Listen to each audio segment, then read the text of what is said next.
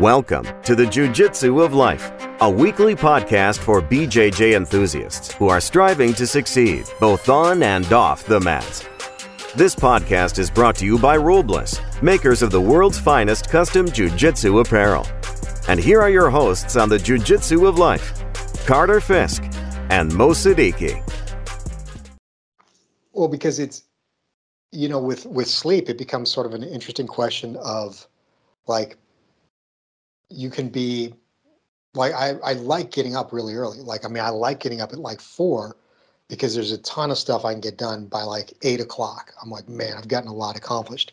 Uh, however, if that gets thrown off even a little bit, dude, it's rough stuff. Because mm the pro- the thing is, is we always wake up earlier than our alarm. So our alarm was set for like five, and I think I would say like once out of every two weeks, we'd actually the alarm would actually wake us up. It's like we'd both wake up about 4.30 so then and you're going to bed at what time? Ideally nine-ish. Sometimes 8.30 so it's good. Okay. i mean it's it's okay. enough. But um but then chantel started doing this class at six in the morning like this workout class. So she's like we need to set the alarm for 4.30 which meant now it's like we're waking up at like 4 3.45 mm-hmm. something like that so you're losing, you're losing a little losing bit. Losing a little bit and still going to bed around the same time. So mm-hmm. it's like it's starting to creep into the danger zone of like this is just not enough sleep. Yeah, you start to feel it like yeah. middle of the day. Well, and it's like you know, I've been a little bit sick for like a couple weeks, and it's like, eh, like I'll have a couple days. I'm like, oh, oh, dude, I'm 100, percent and then we'll have another one of these days of sleep, and I'm like, no, I'm not. And so when I texted you on on uh, Friday, I was like, dude, I feel good. I'm ready to go. And then I woke up on Saturday. I'm like, I feel sick again. And like, and then um, we've got well, yesterday was also our anniversary, so I was like, I don't want to be sick oh. on our anniversary. Um, and then Happy anniversary. Thank you, thank you. Um, and then we've got people coming in town for Thanksgiving in That's like crazy, dude. Because our so your anniversary is November. Yeah, mine's yeah, in November as well. That's yeah, I know. I remember uh, I think it was either last year or the year before. I was you like, remind oh, me of when my anniversary that's, is. That's I exactly what I didn't want to say it, but that's it. you just reminded me now. I have to make reservations for something. exactly. We went to uh, Jeffrey's again, which is. Uh, it's an excellent place. I Really like that place. Can't go wrong. Can't go wrong. Yeah, it's it's um it's worth it. I, I like that. Um, and I think this year we're doing the because uh, we've done it before. Um, I, I like Jeffrey's. Mm-hmm. Or I like the Four Seasons. Have you done dinner at the Four Seasons? No. It's good. Very good. It's very very okay. good. Okay, yeah. we'll try that. Not the same. Um, not this. Not not a hundred percent. A hundred percent the same atmosphere as Jeffrey's. Yeah. yeah. Um, that's you know, Jeffrey's is special, but it the is. food at, at Four Seasons is very very good. So I, I think you can't go wrong with either one. Jeffrey's another is great is, though. Another you know, one is you just good. feel like you're you're yeah. on another level there. Yeah, they treat you. They treat you right there. They do. Um, another one that's pretty good is Wink. Have you ever been to Wink? No, I, I think I've heard of it though. I, I didn't know what what. Uh, I've no, I haven't been there. Yeah, it's close to close to downtown. It's on Lamar and like maybe 10th or something like that. Okay. And it's just kind of tucked away in this little, um, right next to a like a hiking store or something like that. But it's it's another good spot. We, it's we like an upscale dinner spot. It's not super upscale. It's a little bit more like upscale casual, I guess you'd say. Okay. Um, but good food, good service. Um, so yeah, we did all that, and then we've got people coming into town for Thanksgiving. We got like a whole. Oh wow! Like with the number of people that Chantel's invited, I'm like, dude, we have like 12 people that are going to be. I mean, it's going to be like a lot of people sort of coming and going. Um, but we know a lot of people that are like single or their families live far away, so it's always like we're the we're the place where the lonely people come. Um, and so we got people coming from California. I'm like, dude, I don't want to be sick for that. Like, it's my her friend's mom who's in her 70s, and I'm like, I just don't like. So all that stuff starts going through my head. So then I'm texting you on Saturday morning, being like, I can't make it because it's just I'm just too parent. I, I didn't feel that bad, but I'm just like I'm doing all the math. I'm like, oh god, if I get sick, da, da, da. so no, uh, you know that makes sense. It's like when you're taking.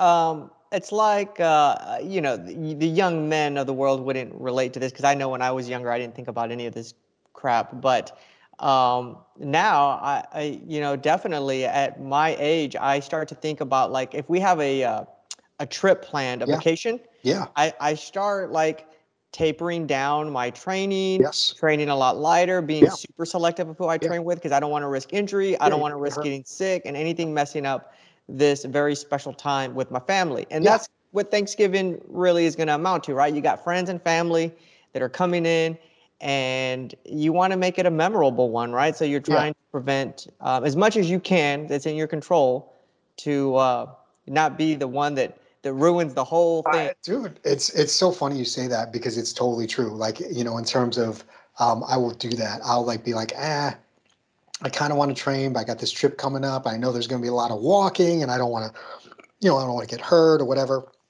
But man, when I was younger, I remember I had just had knee surgery like a month and a half before, and not only, and I was going to a wedding up in Dallas, and I literally trained, jumped in my car, and drove up to the wedding, like six weeks after surgery or whatever, like did not care. Like I was like at, at that point, I'm like, dude, I'm not missing training for a wedding. Like, so it's you know there was there were days where it's like literally I had a trip to go to or whatever. I would just literally go from jujitsu to the trip, but those days are gone.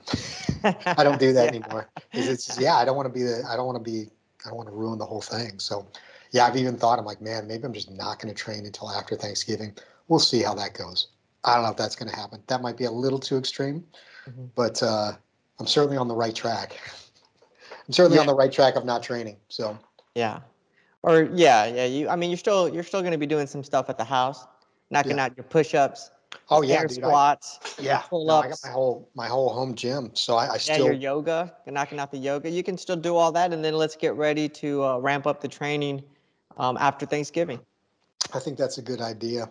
Yeah, it's a good idea, but um, but then and then we'll make excuses for Christmas. yeah, Then we'll make excuses for New Year's. I know. But then you know, hey, but you know what we were talking Next about year. the other day though is uh, uh, quality over quantity, right? yeah, I mean, that's yeah. really what it uh, amounts to. I I, think. I think so. Yeah, and I- it's it's funny. It's that that is it- it's they say that youth is wasted on the young. yes, And one of the things that people with I won't say old people, I'll say people with wisdom often say is that it's much more about quality than quantity and it's something that you don't really learn later on in life because when you're a young human being, it's very much about quantity. Yes, like how much it's about excess. You know Yeah. how much can i eat? How much can i sleep? How much can i train? You know um, and i think the older you get i think you see that that's just not sustainable and Yeah. you have to and and really everything is just about quality over quantity it, it is, and it's it's funny. I've, I've said this to you before, but I had a buddy over at um, I trained with him at two different spots, but mainly over at Eddie Bravo's, a, a little bit at John Jacques Machado's as well, and he was a black belt under both. Actually, got his black belt in whatever you want to say, 10th Planet jiu-jitsu from Eddie, and then his black belt from uh, John Jacques. And he was um, when I met him, he was in graduate school. And he's like, yeah, for the last, he's like, I've been training for like 10 years, but I train once a week at John Jacques and I train once a week here. But dude, he was super good. And I mean, he, it was just one of those things that he just didn't have a lot of time. So when he had a time, he would train. And, you know, there is, and you know what i think is it forces you to be more strategic in your training I think right so because you think about really when you're tw- when you're training quantity it's just like well i don't really got to think about what i'm training because i'm probably going to cover it all at some point because i'm just Yeah. training so much Yeah. but when you only have one or two days of training Yeah. you really got to hone in and focus on like okay i got to make the most out of this training Yep. this is what i'm going to focus on doing today i'm going to uh, you know i'm going to work on submitting from the mount Yeah. or i'm going to work from uh, escaping from after being mounted you know what i mean Yep. and it's very very precise Yep. training Yeah, you know, and and it's because I mean that's when you think about it, really the goal of training should always be, like you said, to achieve some specific goals, and then sort of look back and say, okay, what did I achieve? Okay, did I achieve the goals I wanted to? Okay, if I did, good. Um, do I need to keep doing that, or I do do I need to up the ante a little bit? Like if I'm a, escaping a position consistently, do I want to make it so that now, like, you know, instead of escaping them out with my arms in position, maybe now my arms are out of position. I've got to get them into position first and then escape.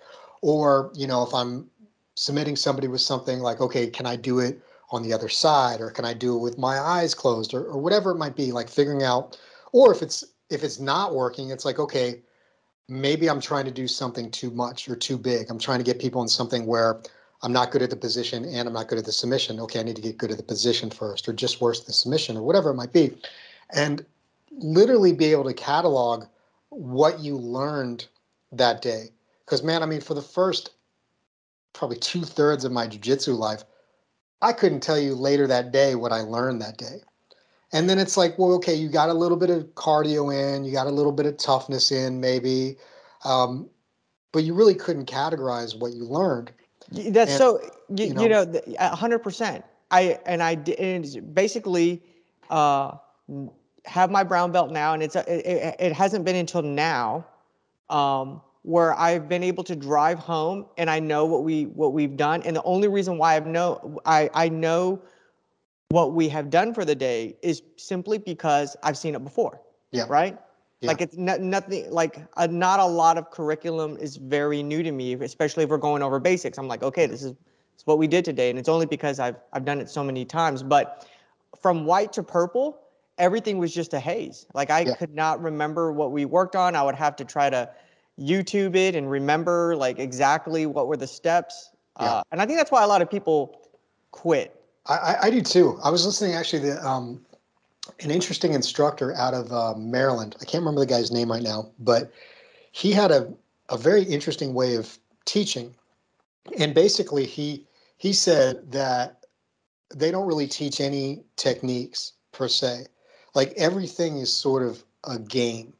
And so, what he means by that is like if you want to teach somebody an arm lock, you're going to start where you already have the arm, you already have your leg, the guys on the, the other guys on their back, you've already got their leg, your legs in position, and you show them, okay, your objective is to break this guy's grip so you can extend the arm and, and sort of show him, you know, the last five percent of the move. And or it's like your your objective is just simply to hold this position. He's going to try and get his elbow to the ground or spin around and get his arm out, and your objective is to kind of keep him in that position. And then they do that for a little bit and then maybe they up the ante of showing like the setup for the lock or whatever and, and like sort of teaching different control points and he's like we never go through the actual step by step of the technique because he's like that changes every time you do it um, we work on you know realistic resistance so that both he's like literally somebody day one can be working with full resistance and relatively safe because that's such have, an interesting concept. Yeah. yeah so it's, it's basically showing people where they want to end up, and then letting them decide how they're going to get there. Yeah, it's begin it's begin with the end in mind, and it's funny because I was listening to Wade Schalles, who was a wrestler um, back in the I want to say the late '60s, early '70s. He's he's an older guy at this point, and very successful wrestler in college. I think he still actually holds the record for pins in college wrestling now. 40 plus years later, maybe even 50 years after he uh, quit college. And he always said, he's like, the problem with most wrestling is they start off at the beginning. So you start off, you learn your stance, you learn your setups, you learn your takedown, you learn your finish of your takedown. Then maybe you start trying to turn the guy over. Then maybe you work a pin. And he's like, so the thing that gets worse the most is the stance, and the thing that gets worked the least is the pin. But the pin is what wins the match. Like you pin somebody, that's it. Match is over. He's like, so what I did is we always started with the pin. We started on all the ways to put pressure and how to do this and that, really work the intricacies of it. And then we would back up and we go, okay, here's how you turn the guy over. We practice the turnover into the pin again. And it's like you you work backwards like that, mm-hmm. remembering what the main objective is. And so what these guys are doing in jiu-jitsu, it's the same idea. The main objective is to submit somebody. So we start with the the finishing of the submission, and then we work our way backwards.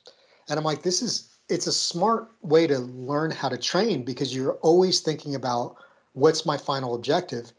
Because then I think you do get more creative in how you get there because it's like once you know when you're there in those finishing positions, you have so many more repetitions of finishing against full resistance that you're probably going to get that finish. So now how you get there becomes the creative way. And that's sort of all of, you know, mixed martial arts. You see this all the time. And I watch the fights, some of the fights from last night. It's like Dustin Poirier finishes Michael Chandler with a rear naked choke. It's like, okay, well, most people. So does that contradict the idea of um, you know, because you know you'll hear some people say, "Well, just focus on the process." Yeah. Does that contradict that idea? I think it, it questions what the process is. I think I think it's like you could say yes, focus on the process, but this is the process. The thing that when you look at jujitsu, like I think there's a lot of criticism about the teaching methodology, and I think some of that is warranted. I think some of it is also just people selling their own methodology. They're like, "Oh, this methodology is terrible. Mine's the good one." Just like any contractor you ever hire, the first thing they're going to do is point out all the work that was done incorrectly by the last guy. Yes. But they're going to do all the good work this time. Um, so, you know, th- I think there's some flaws with that, but I do think that, you know, we talked about this maybe last time or the time before, how in other sports you're able to take somebody from beginner to elite level in like six years, you know, or, or you know, let's say somebody starts wrestling in seventh grade, they might be wrestling for a state championship by the time they're in 10th or 11th grade. And it's like, okay, that's only four or five years. Plus, it's really only just four or five seasons, not even four or five years versus jiu-jitsu if they did that they'd be a total phenom like it would be completely unheard of so why is it that it takes so much longer for somebody to get good at jiu-jitsu than other sports and it's like there's probably a lot of reasons but i think one of the reasons is maybe that um, in jiu-jitsu they try and show you everything versus in other sports it's like they just show you like a very simple system and then you can get creative from there but it's like usually a very simple system and if you look at different that- boxing styles do you think that that's the way because one of the arguments has always been and one of the things that i always thought was really cool so i'm playing devil's advocate right now Hmm. was that when they were like taekwondo you get your black belt in three years Right. but jiu-jitsu it's going to take you about 10 and i was like Yeah. you know what? That makes it legit. But now i'm wondering is taekwondo giving out black belts because of what you're saying? Like they're showing you like this is the the basic structure and then from there you can get creative? Well, I mean that's a good question because I I don't I, I mean the criticism with with other you know traditional martial arts is that they are geared towards understanding that you know you follow the money and following the money is people are going to stick with something if they feel like they're making progress and the way you you have people feel like they're making progress is by giving out belts and so therefore sooner or later they realize well we better give out belts relatively easy especially to kids because that's how we make our money and most taekwondo schools, karate schools, the vast majority of the money they make is through kids. There's that old joke where they're like, they show a picture of a, a man and they're like, adult man without a child walks into a karate school. And it's like, this is like shocking news. So, I mean, there's, there's definitely something to be said for the fact that most of it is kid driven. Um, I, I mean, you know, it's, it's hard to say because I mean, I think that there's weird contradictory arguments in jiu-jitsu right now where there's one hand where people are saying like the art is getting watered down and then on the other hand it's like you look at the competitors and it's like dude they've never been better. Like never even like they're way better way faster now too. Like a lot of these competitors they're like oh yeah no i've been training a long time. I started in 2015 or whatever. You're like holy crap. I mean like gordon ryan started like 10 years ago.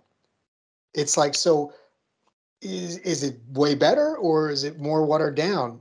Or maybe it's both. I guess it could be both at the same time. Maybe it's more watered down for the average practitioner and, and it's more accelerated for the competitor um, but i think a lot of the watered down thing is just old guys with sour grapes because it's like not the way it was because it's like this idea of like well it's not fair like everyone has a cheat code now because they've learned from all of our mistakes and it's like dude that's just progress and civilization. You would not want people to have to keep making the same mistakes, otherwise, nothing would ever progress in life. Yeah, it's like the people that you're mocking right now.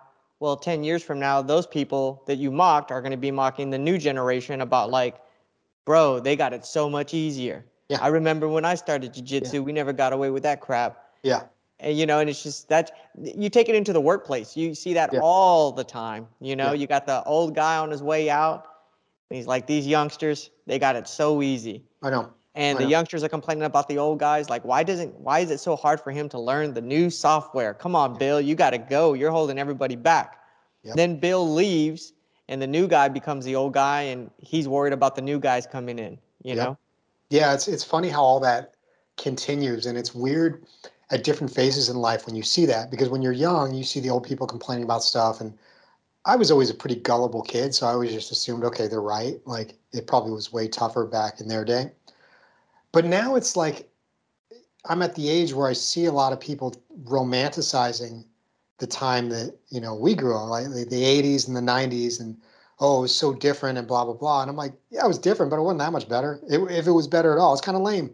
Like there was a lot of stupid stuff that happened back then that no one seems to want to talk about, um, and it, it's just weird to me that all that gets swept under the rug, and the only thing that remains is, you know, the, the part of the memory that they want they want to remember. Mm-hmm. Um, and it's always this idea that life was harder, rougher, more gnarly, whatever it might be, than it is now. And I always think about that. And, and the first thing I say is like, okay, so you're saying that our generation is terrible parents. I agree. I think a lot of them are terrible. Like, because it's always like the first thing they do is they talk about the kids being soft. I'm like, whose fault is that? Is that the kids' fault? They're like, oh, these it's a participation, you know, participation trophy generation. I'm like, who's giving out the trophies? It's not the kids. Not them. They're not giving out to each other. It's you stupid, crappy parents from our supposedly great generation. So if our generation was so great, why did it produce such bad parents? That's what I would say. It's a good argument. So you know, it's just a good argument. I don't know because it, it's just. I, I think it's. I, I, think there's like a type of um, reminiscing that's really dangerous because I think it takes you out of all the possibilities of right now, and I think that you know I, I continue to believe that we live in the best time ever. And because we have access to amazing technology, we the whole world is at our fingertips.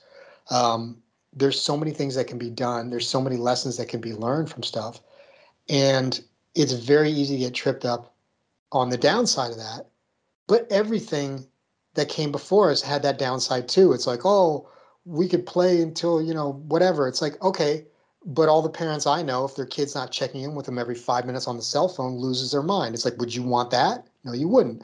Um, you know, you can go down the line on things like people talk about whatever time being better. I'm like, this time it was way more violent. It was way more this. It was way more that. Like, there's there's sort of a, a give and take with everything, and my mind. Well, everybody wants to get a medal for growing up in the hardest time. Yeah, because they think it says something about them. Yeah, right? Does. That's really what it's about. Yeah. It's not yeah. even about the time. It's about them. Look at me. Look at what I had to go through yeah. and what I was able to accomplish because I have a, I, I have so much mental fortitude. Yeah, exactly. Exactly. And it's funny because, you know, I've been, um, dude, I'm about 16,000 words into my, whatever this is going to be, my, my jujitsu story, book, whatever it's going to be.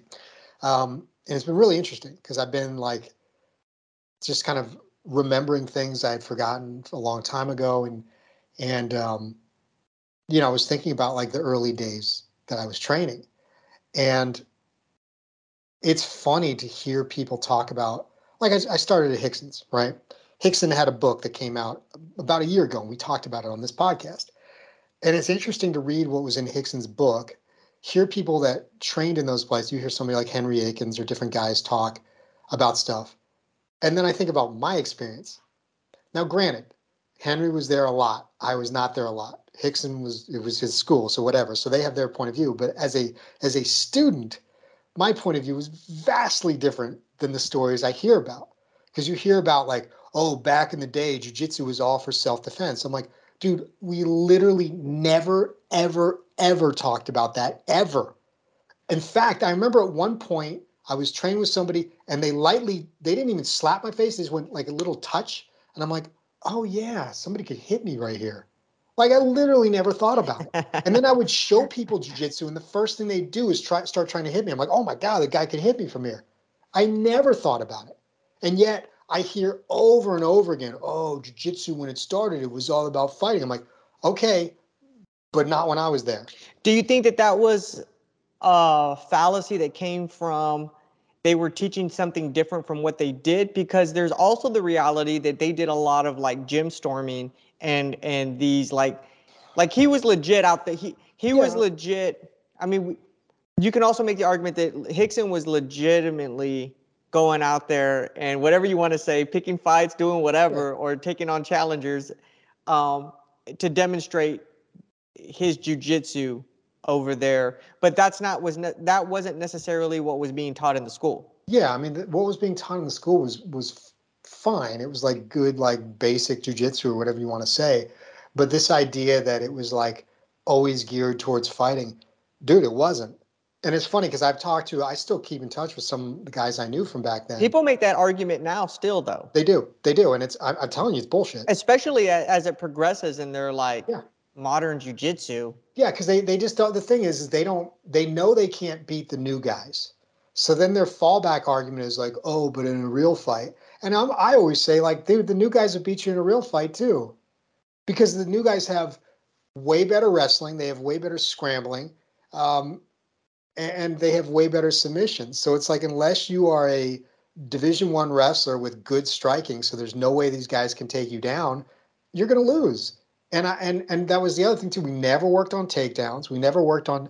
It just again, I wasn't there that much. You know, I for me but, personally, I think that is the biggest part of a fight, and I think that's probably the only thing that. Again, I don't think that jujitsu is comprehensive self-defense. I don't, I don't because um, any jujitsu. I don't care how good the jujitsu yeah. is. It's just not because the real because I'll tell you the hardest thing in a fight, and it only it's only the hardest thing because it's the one thing that never gets worked on. Everybody wants to work on their offense, and we've talked about it before. And I almost teach um, when we're when we're talking about boxing, I always teach defense first because yeah. that is not instinctual. Whereas I can take my son, I can tell him to ball up his fist, or just I don't even have to tell him to do anything. I just say, hey, punch this, yeah. and he'll do. It, it may not be the most um, masterfully thrown punch, but he knows how to strike, right? Yeah. Like everybody kind of yeah. instinctually knows how to hit something, bang yeah. on something, whatever. Yeah. Um, but if I tell my same, you know, that same child, like, hey, block my punch, yeah, they're they're gonna have no idea what to do. But forget about defending the strike.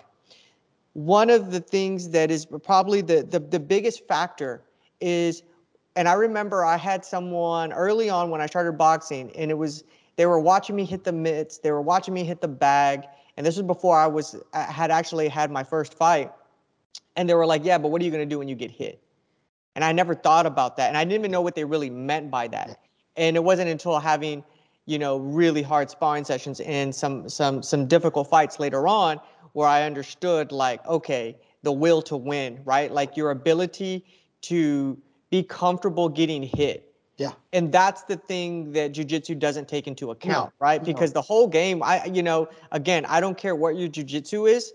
If you get if you get struck in the face and you've never been punched in the face and yeah. it and it rings your bell, yeah. Um, where you're tasting like, you know, you know, like when you used to when you were younger, you used to put the the battery on your tongue. Yeah. Kind of have that taste, taste when you, get, when you get yeah. really rocked. Yeah.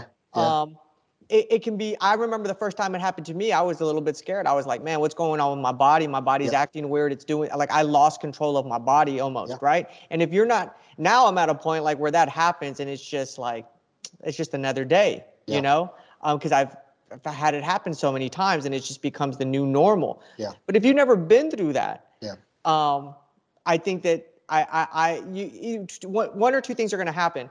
Um you're either gonna you're either gonna you know, if you have it in you and you're born with it, you're just going to get more aggressive, which is probably, you know, the best thing that can happen. Yeah. Um, but I think a lot of people are going to shut down. Yeah, they they and and it's, you know, it, it's the thing that's funny is that we have the best self-defense system now is mixed martial arts. I mean, it's 100%. by far like it, it's it's proven over thousands and thousands and thousands of fights over 30 years. Even with the combat jiu-jitsu stuff, they should just implement that into a lot of curriculum. Should, yeah. And it's just like, okay, we're not going to do we're we're and it can just be something as little as it doesn't even have to be combat jiu-jitsu yeah. where you're palm striking someone. It can just be like, look, when you're in this position, yeah. try to lightly tap your partner yeah. in the face. Yeah. And it just makes them recognize like, oh, yeah, I can get hit from right here. Yes. And I need to I need to put myself in a position where I got my partner locked up. Like it's mm-hmm. very very difficult for him to hit me without compromising his own well-being. Yeah. And that's I mean that's why I still really appreciate what Rener and Ryron do at the Gracie Academy because the first thing they teach is distance control given the idea that the other person's trying to hit you. And they work on that from the ground, they work on that from standing.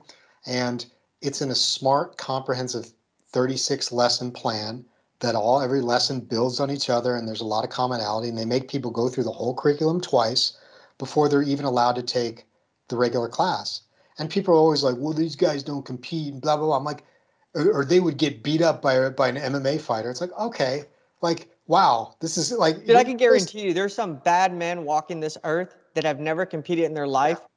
And, and I can guarantee, you, and that goes in any sport. Yeah. Like I can guarantee, there's people that are like these phenomenal basketball players Yeah. that they never played basketball, or they could have been like these phenomenal NFL players, and they just never, you know, for whatever what reason, they didn't do it. Right? This idea that if you don't compete, you're not a dangerous person. Yeah.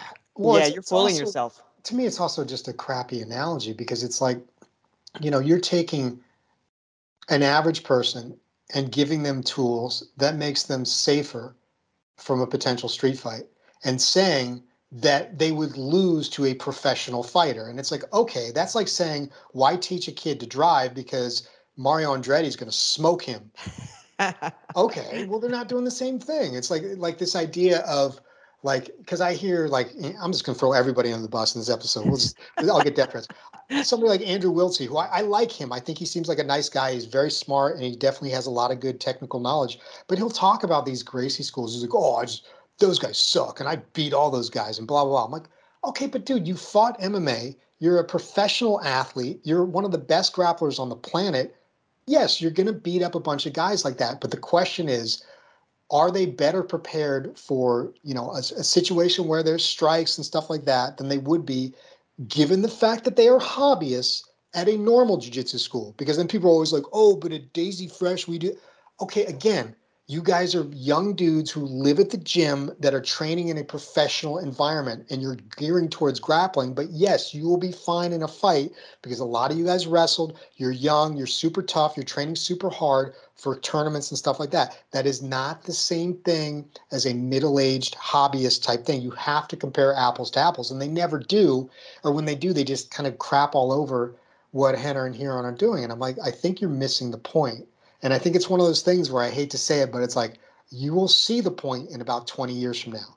Because But again, I think the proof is in the pudding, though, right? Like, um, I think people can talk bad about them, but it, the reality is, I mean, they're one of the biggest, like, jujitsu, if not, Yeah. I don't know, does anybody have more students than them? probably not. Probably and see, that's what I'm saying. And there's So a reason why. I, I, I believe it's the minority Yeah. that's being loud about this. Yeah, Because I I think the think so. majority of people are, are, are students and supportive of, of what they're doing. Yeah, and and it's so it's just I don't know, man. It's it's weird because people.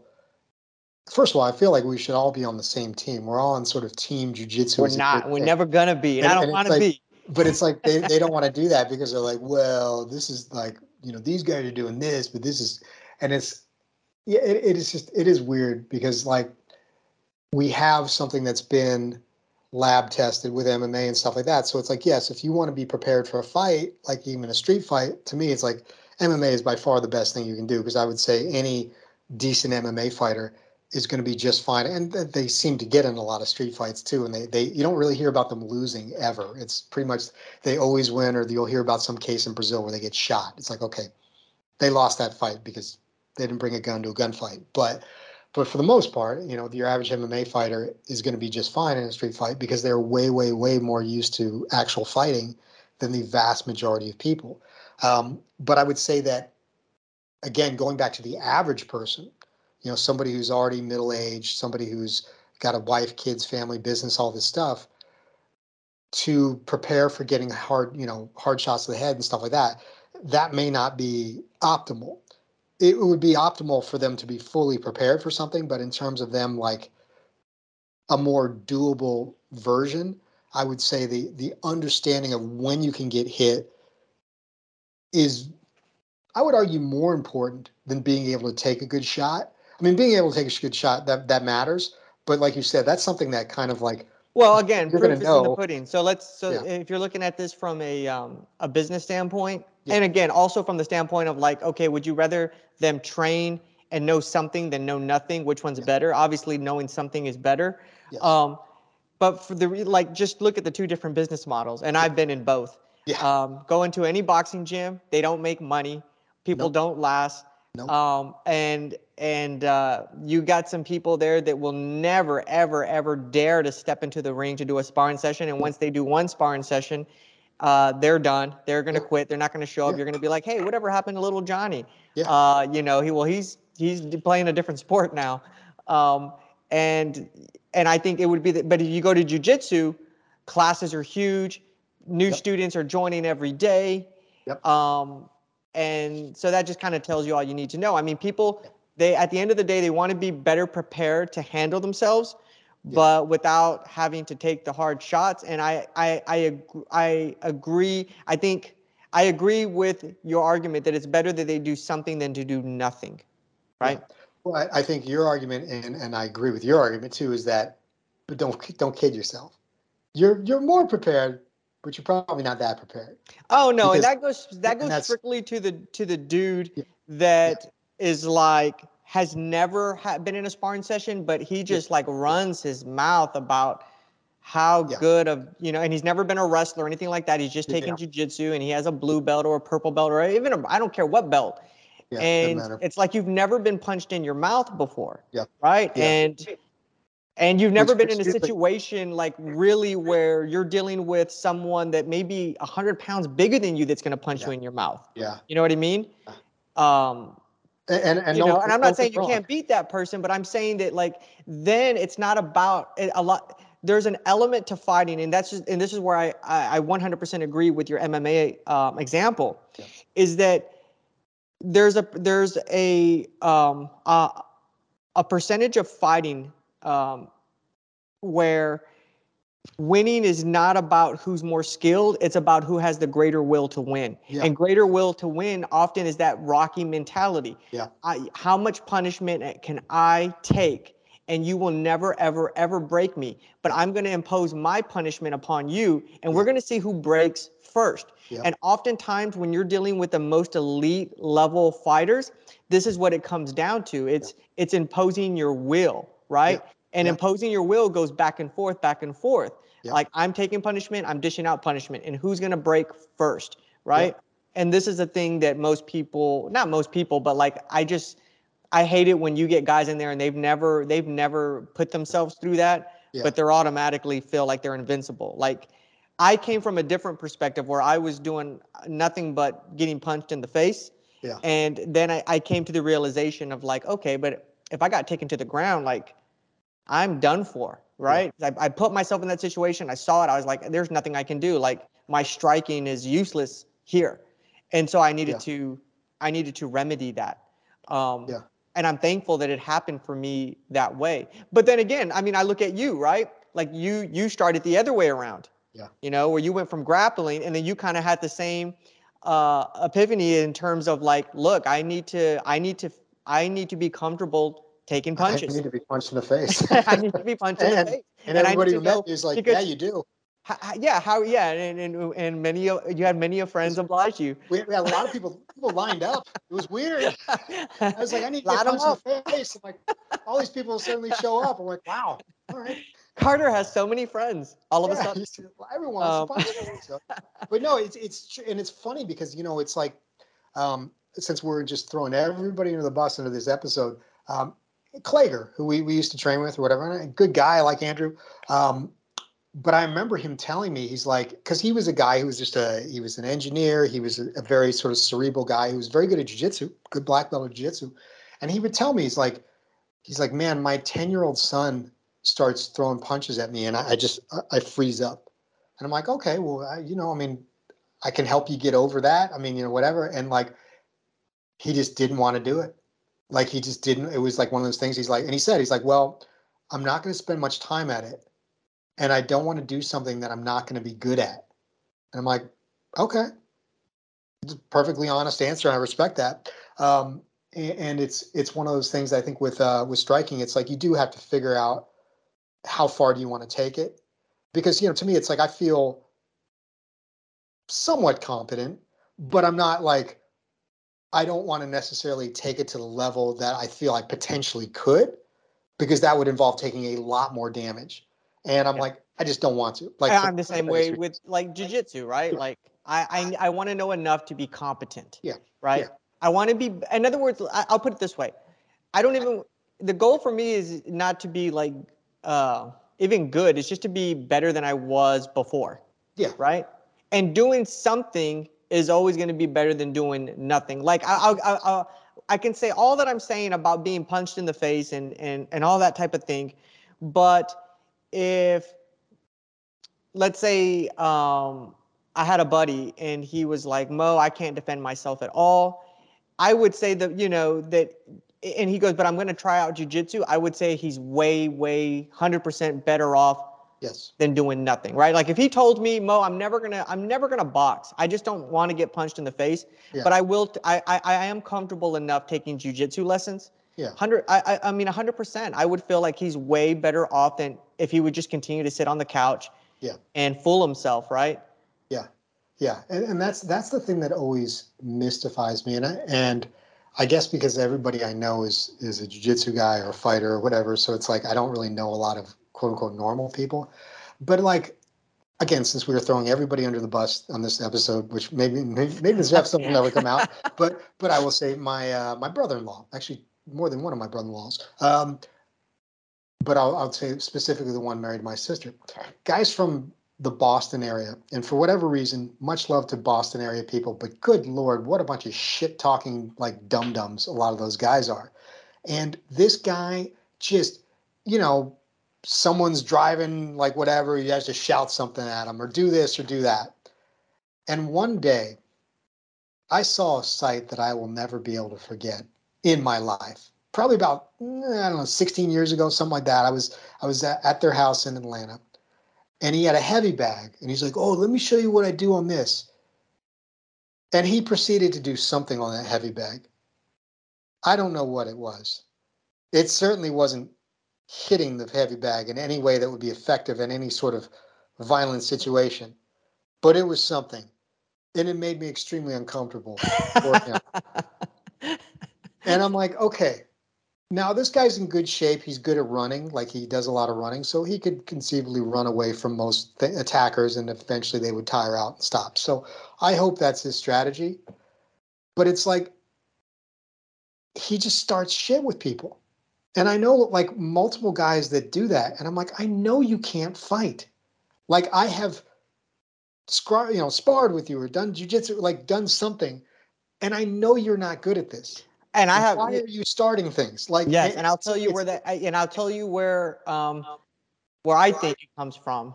Um, so you're making me go against my my uh, my 2020 resolution where I know nothing, but I believe I know where this comes from. And this there was a time where being tough is all you had to be to win a fight. Like yeah. whoever was the toughest guy and the yeah. bigger, stronger guy yeah. was going to be enough to win a fight. But the moment that you started having like boxing being tr- like uh, being delivered to people, and then especially jujitsu, which is like a freaking superpower. Yeah. Um, being delivered to people, the trained versus like the the trained eye versus the untrained eye, or the the knowing versus the not knowing it's like come on because you know you'll see that right with like um like hardcore like you know you watch the movies and you see like the the guys that went to World War II and North Korea. It was like those type of guys that like, man, I'm tough. I've seen combat yeah. and I I can become an animal if I need to become an animal. That's great. Yeah. That's great because back then that sort of aggressiveness is probably all you needed to to yeah. win. Like who was going to be more aggressive, yeah. right? Yeah. Nowadays, there's just too much skill involved. If you get, I don't care how aggressive you are, if you're dealing with someone who's skilled, then it's it's a no-brainer. Who you know the probability of who's going to walk out winning that that that altercation. Yeah, yeah. It's it's I I I guess it's like it's hard for me to have a real frame of reference because I mean I know in in your old job and just talking to Kevin, it's always like he's like, man, when you put hands on most people that are not used to somebody putting hands on them, He's like, it feels like a, just a bag of potato chips. He's like, people feel so light because they don't have that that grappling strength. And it's like, dude, I haven't trained like like I haven't trained with like a normal person in so long that my percept my perception of like how people are is that, dude, I don't want to fight anybody. Because I'm just like always like, man, I, I just I always figure that to me, if somebody's picking a fight, in my mind, I'm always like, well, they must be good at fighting because they're picking a fight. Now I know that's not true because again, I go back to my own experience with people I knew. Like I was okay. I'll give you a story. And again, since I'm throwing everybody in the bus, His name was Paul Johnson. He is now deceased. He's been dead for about six years, so I can I can say this story. And God bless his soul. Great guy. Uh, we were good friends for a long time and roommates and all that. Um, about 20 years ago, I was working at a nightclub. We've talked about that whole time of my life. And one night I got done working, and I was with um, this guy Paul, who I was roommates with. I think, yeah, I think we were roommates at the time, or we we ended up being roommates a couple different times. We might have been roommates. I don't remember. Um, and I was with two other guys I work with.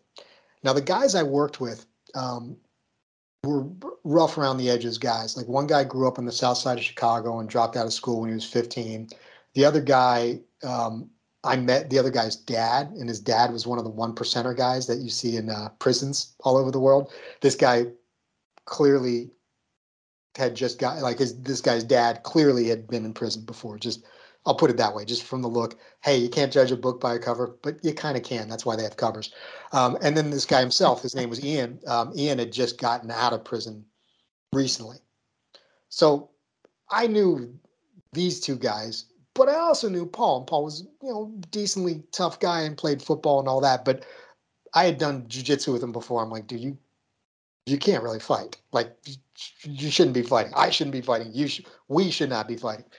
and so um, we were sitting in this place. And there was this, this diner on. Um, it's called Mel's Drive Drive Through Drive In something like that.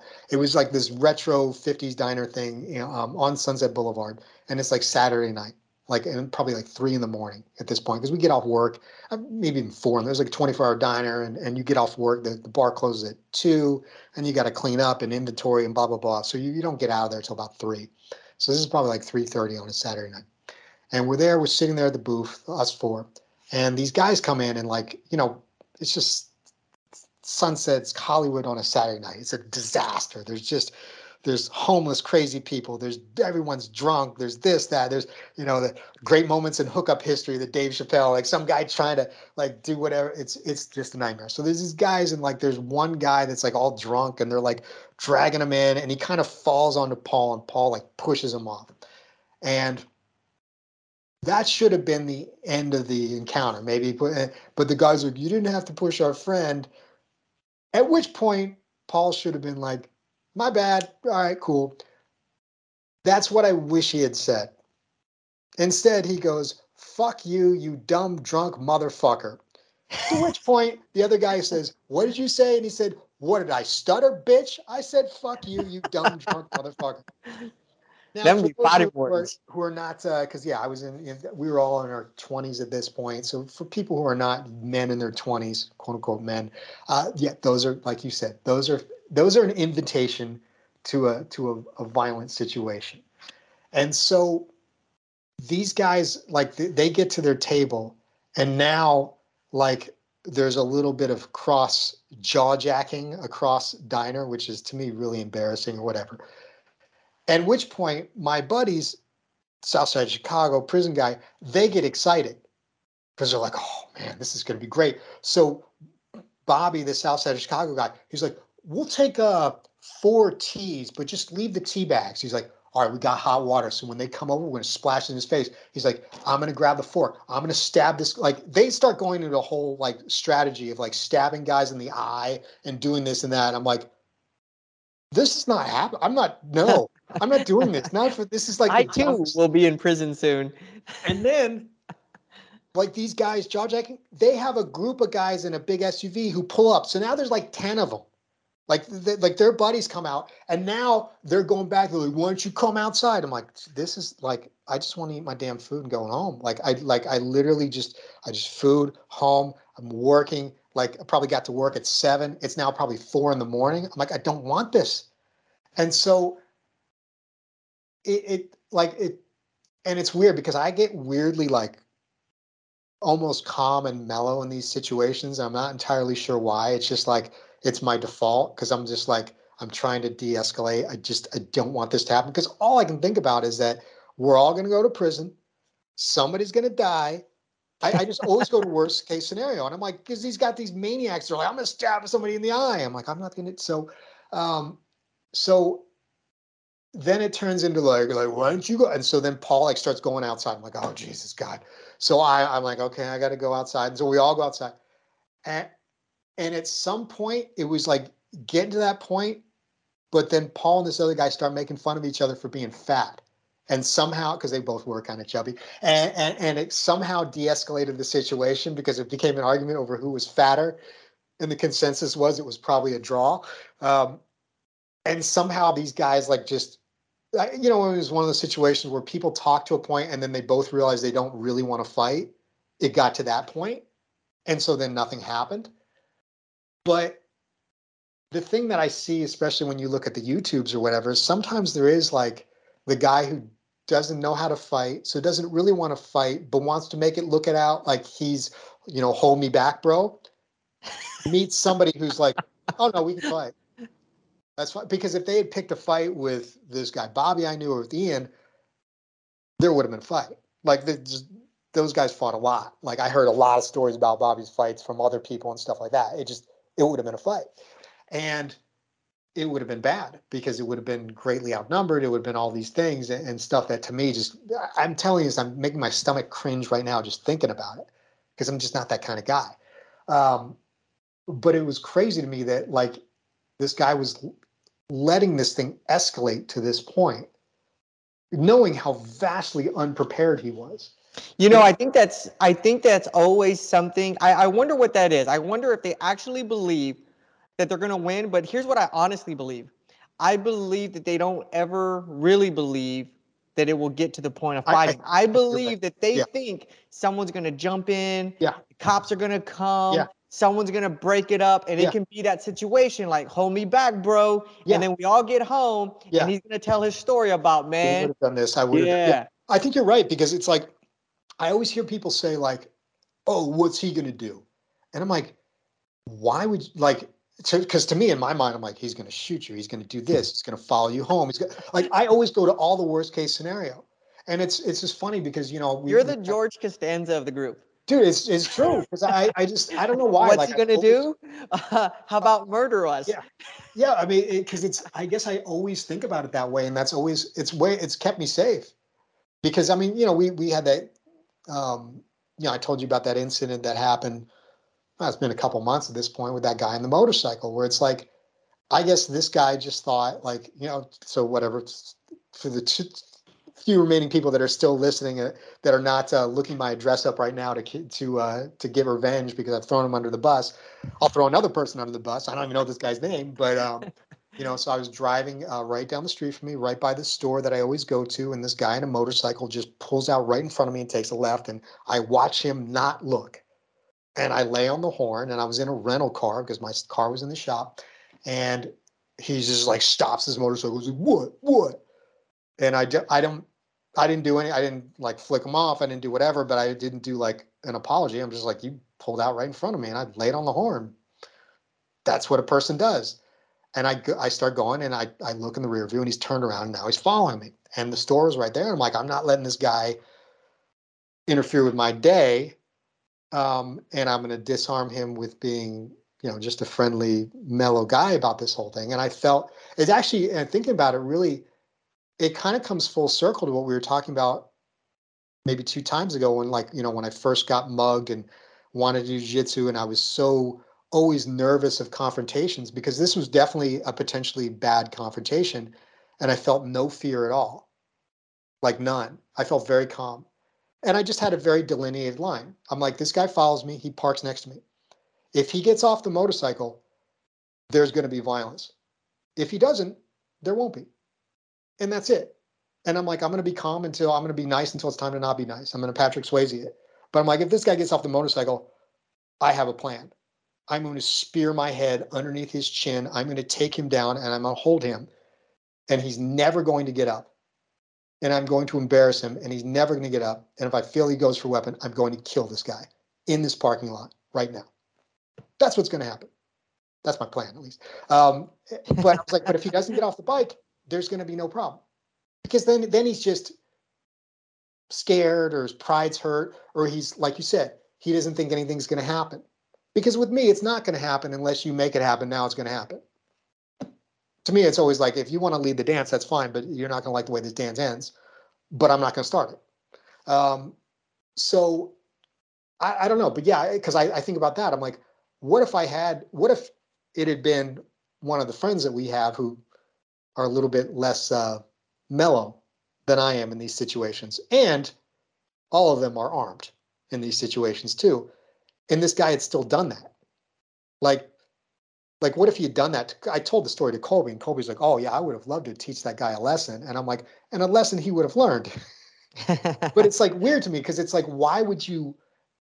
I don't know. I always just wonder about these things. I think you're right. I think people always just think nothing's going to happen, and in my mind, I always because think, in their and I'll tell you because in their whole life nothing has happened. Yeah, they the have done that a thousand no times since no the time they've been born, Yeah. and no one's ever called their bluff. Yeah, But it's the one thing that I try to tell to my son. I tell to my nieces. I'm like, hey, we're not. We, don't bluff. yeah. It's That- either, that- you either, you either you got either you got the ace up the sleeve Yeah. or you don't, and Yeah. that's it. But we're not gonna bluff because you're gonna walk. You're gonna uh, you're gonna find someone one day who's gonna call your bluff. Yeah. You bet. You better be in a position where you can back it up. And if you can't, then don't bluff. That's the thing. I, I, just- I agree. Just avoid the situation altogether. And even if you can't, like, I think that's the greatest thing. I'll tell you, when I was really, really competing in boxing, it's it's so it's so weird. But I know that a lot of people that either they're training MMA or they're fighting every day, they're training every day. You don't when you leave the gym, you don't want confrontation. Yeah. I don't. I mean, you were just so dead tired and Yeah. so calm. Yeah. Like from, you know, you're just you're breathing heavy and all you want to do is you want to hydrate, you want to eat good, and you want to lay on your couch, watch some TV, go to sleep, and get ready for the next day because it's going to be another hard day. Yeah. And if you walk into some guy in the convenience store or wherever you see him and he talks crap, you just kind of laugh it off because you're like, dude, you have no idea. And I'm not even, you know what, you're right. Like, and you Yeah. just, you know, you just, and that's the thing that I loved most about it because I think that um, fighting uh, in a controlled environment was an outlet to release all that negative energy. Yeah. You know what I mean? So when I left the gym, I didn't have all that negative energy inside of me where I was before that, I was constantly the one that was kind of looking for it almost. You know what I mean? It was like, hey, yeah. that guy's staring at me too long. Yeah, You know? yeah. And I don't know if that's just a young man attitude to have or whatever, but- but for me, it definitely was my reality for a long time. And I just, you know, uh, boxing, jujitsu has kind of just taken that from me, right? Where I'm like, Yeah. I just don't really care. And so I, I, I would say that uh, that is definitely one of the benefits uh, and in my life is that, um, yeah, when I, I, I, I have an outlet to release that negative energy, turn it into positive energy. Well, and I think the good thing about you know training is that you do get to, and, and we this kind of goes back to what we said about quality over quantity. Um, you know, with good quality training, and, and the way I look at it, you can almost say like, all right, I want to get some striking in, I want to do some sort of stand up grappling, striking, whatever, takedown stuff, and I want to do some positional stuff on the ground. And if I get those three bases covered relatively consistently every month, that's good for me. I feel like I feel relatively prepared, relatively uninjured, and sharp. Um, you sort of get that feedback all the time. If you're just somebody who doesn't get that consistently, then it's more um, magnified in one way or the other. Like either you feel like terrified, like I did, or you feel way overconfident. Like I feel like there, there's another meme of like average man overestimates his fighting ability by 4,000 percent or whatever like that. And it's, I mean, it's probably somewhat true. I mean, like, because you have these guys who like, they, they probably have never been in a fight, or if they have, they, they haven't fought anybody who actually knows how to fight. And so they think like, oh, I can just go on and intimidate somebody like that. This guy, and I think what disarmed this dude with me is that I wasn't aggressive, but I wasn't scared of this man. Like, and, I think that he thought, given that I was driving, you know, a, suburban mom car, like I, I'm, I'm ought to do, um, that I was just gonna be like, oh, sorry, man, sorry. And I was just like, dude, you didn't look, and I didn't want to hit you in a rental. And he's like, I looked, like, and I'm like, all right. And I'm just like, you know, to me, it's like, because I'm like, okay, that that's where you're coming from.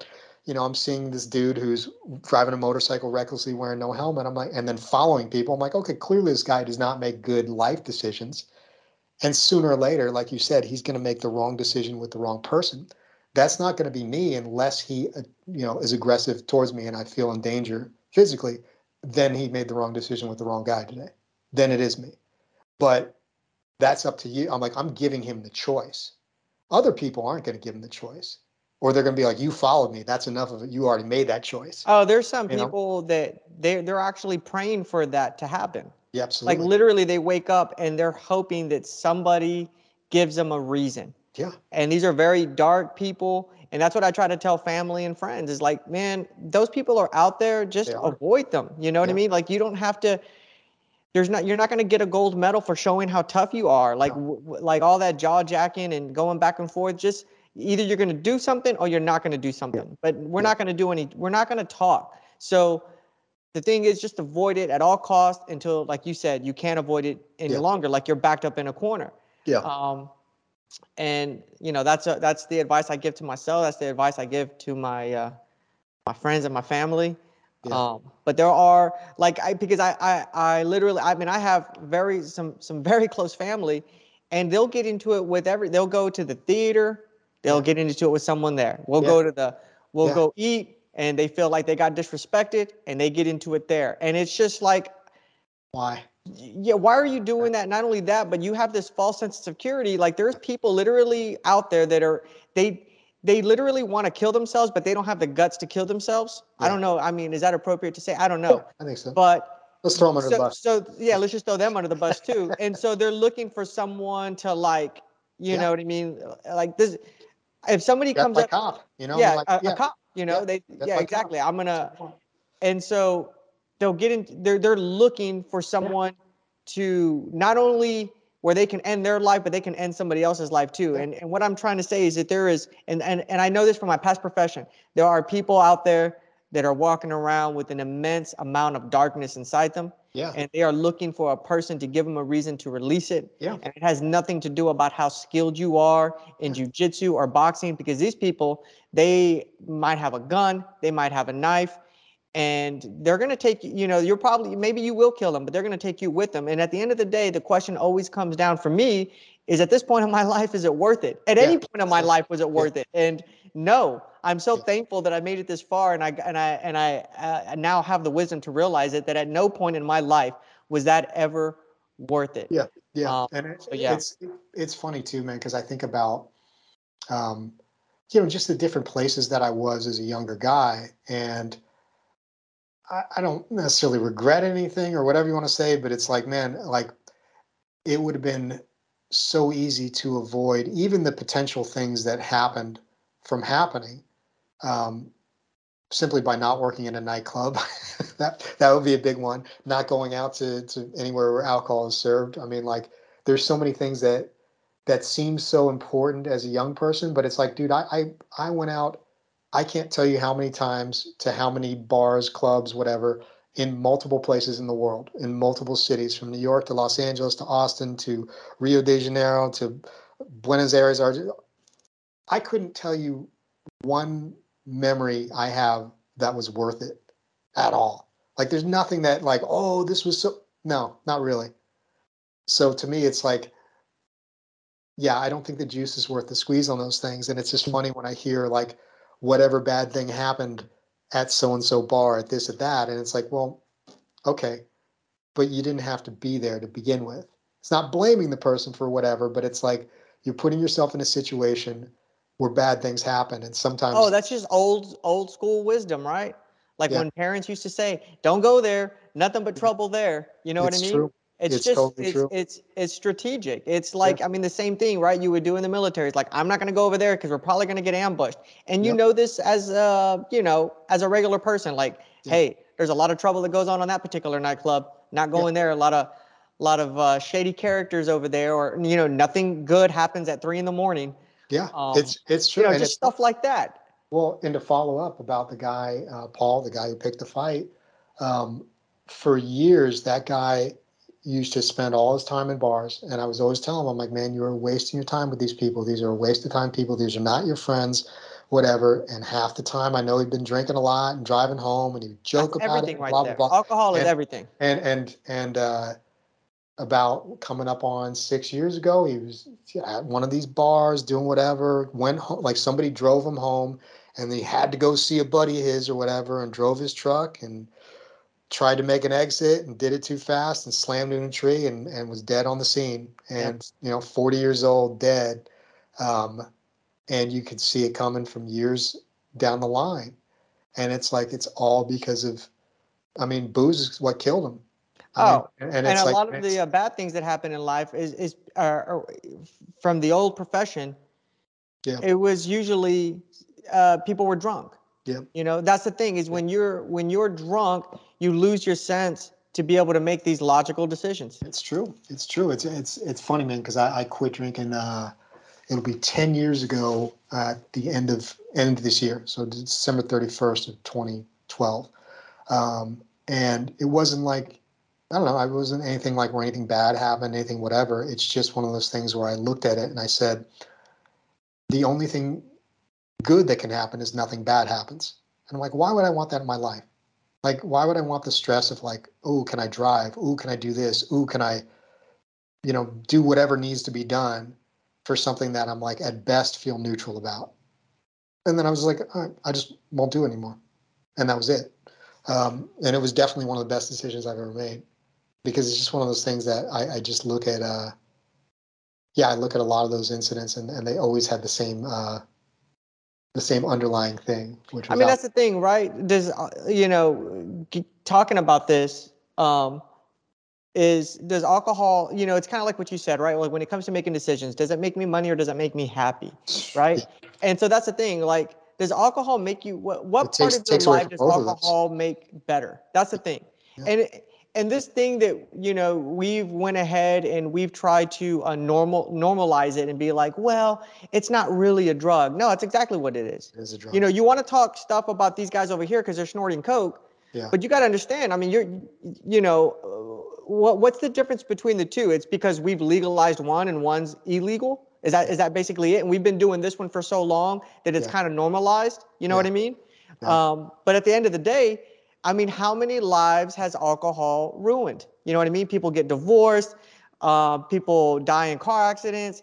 Uh, most, you know, a lot of a lot of uh, just people getting into fights, stabbed, killed. Um, people are drunk, you know, and they don't make these they don't make these great decisions. And I don't think that, um, you know, they, I mean, they write books and make movies about the the the drunk guy that completely loses his family because he's just not there. You know what I mean? That happened. I mean, it's it's happened in my immediate family. That happened to my uncle. That somewhat happened to my dad.